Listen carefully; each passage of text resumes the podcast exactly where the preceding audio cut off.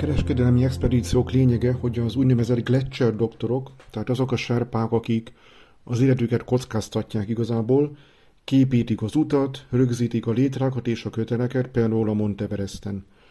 Az egyik nagyon jó nepáli ismerősöm, mondhatom, hogy nepáli barátom, Csirin Serpa, akivel 2018-ban együtt voltunk a Langtang Helambu régióban túrázni, a 2019-es szezonban ugye dolgozott, mint Gletscher doktor, ugyanis nem minden évben ugyanazok a serpák mennek.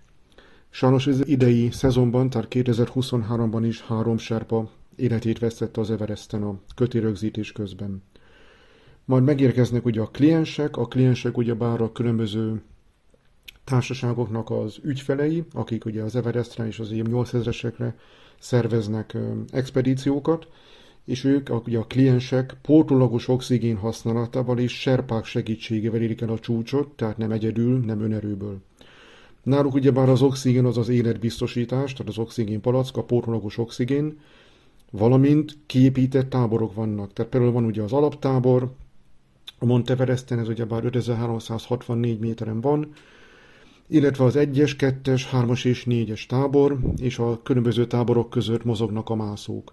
Ugyanis egy mászás nem úgy történik, hogy elindulnak az arab táborból, és akkor 1-es, 2-es, 3-as, hanem van, hogy vissza kell jönniük. Ugyebár ez mind az akklimatizáció szempontjából nagyon fontos. Tehát lehet, hogy egy-két éjszakát eltöltenek a 2-es, 3-as táborban, és visszajönnek az alaptáborba például aludni. Ezért egy ilyen Everest expedíció kb. 60 napig tart, de ugyebár ezt lassan már le lehet rövidíteni, ugyanis vannak olyan ügyfelek, akik az utazás előtt, tehát az expedíció előtt, ők mondják, hogy nem érek rá, én akklimatizációra, holott az a magashegyi túrázásnál, tehát 4000 méter fölött ugye már alapvetően nagyon fontos, ezért ők már az utazás megkezdése előtt úgynevezett hipoxiás sátorban alszanak, tehát próbálják a szervezetüket hozzászoktatni a magassághoz, illetve hát a ritkább levegőhöz. Így egy expedíciót igazából három hét alatt le lehet tudni. A kereskedelmi expedíció kliensei nyilván oxigént használnak, tehát porológus oxigén használatával próbálják megelérni a csúcsot, ezen kívül ugye bár a serpák segítségét is igénybe veszik, ami sokkal nagyobb kihívás, hogy az az oxigén nélküli mászás. Reinhold Messner és Péter Haber voltak az elsők a világon, akik 1978. május 8-án pótolagos oxigén használata nélkül érték el a Monteverest csúcsát, ugye az 8848 méter és 86 cm, mi pedig a déli oldalról, azaz Nepál felől. Az expedíció vezetője Wolfgang Nairz volt, professzor Wolfgang Nairz, az expedíciót pedig két orvos kísérte.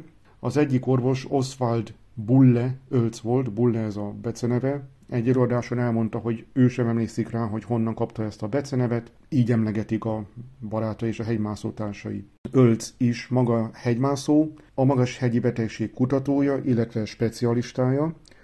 1978-ban ugyebár saját maga is megmászta az Everestet, mikor ugyebár Messner és Habler oxigén nélkül, ő viszont oxigénpalack használatával jutott fel a csúcsra. Előtte nagyon sokan azt mondták, hogy ez lehetetlen küldetés, tehát az Everestet például nem lehet pótlagos oxigén használata nélkül megmászni.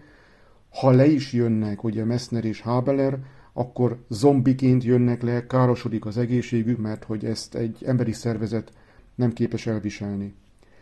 Egyébként az oxigénpalasz használata nélküli mászást rengeteg tényező befolyásolja, ezek lehetnek belső tényezők, például ugye szervi, biológiai, fizikai tényezők, pszichés adottságok, edzettség, állóképesség, a vér oxigén szállító képessége, tehát magyarul a maga a mászó teste, illetve lehetnek külső tényezők, például ugye a mászási körülmények, a mászási előzmények, mennyire fáradt a mászó, mennyi energiája van, időjárás, lavinák, bármi, ferszeverés, tehát ezek a különböző tényezők ugye mind befolyásolják az oxigén nélküli mászást. A mászásoknak körül 2%-a történik oxigénpalack használata nélkül, a többi mászás során a mászók biztos, hogy használnak pótolagos oxigént.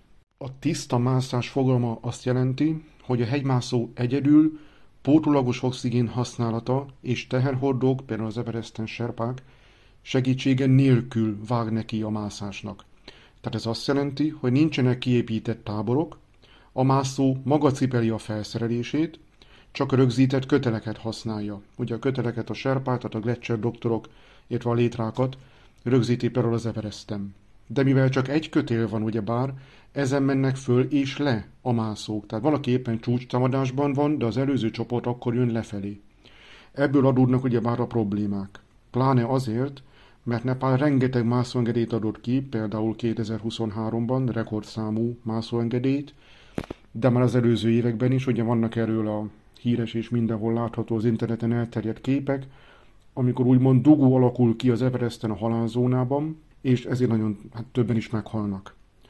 Ugyanis a lényeg az, hogy a kliensek, akik mondjuk nem olyan profik, azok feltartják a profikat is, mert hogy egy kötél van, tehát nem tudod az embereket kikerülni, tehát nem lehet más úton haladni. Nyilván előbb-utóbb a palack is kifogy, tehát kifogy az oxigén, de pótolagos oxigén használata nélkül nem lehet sokáig bírni a halálzónában sajnos.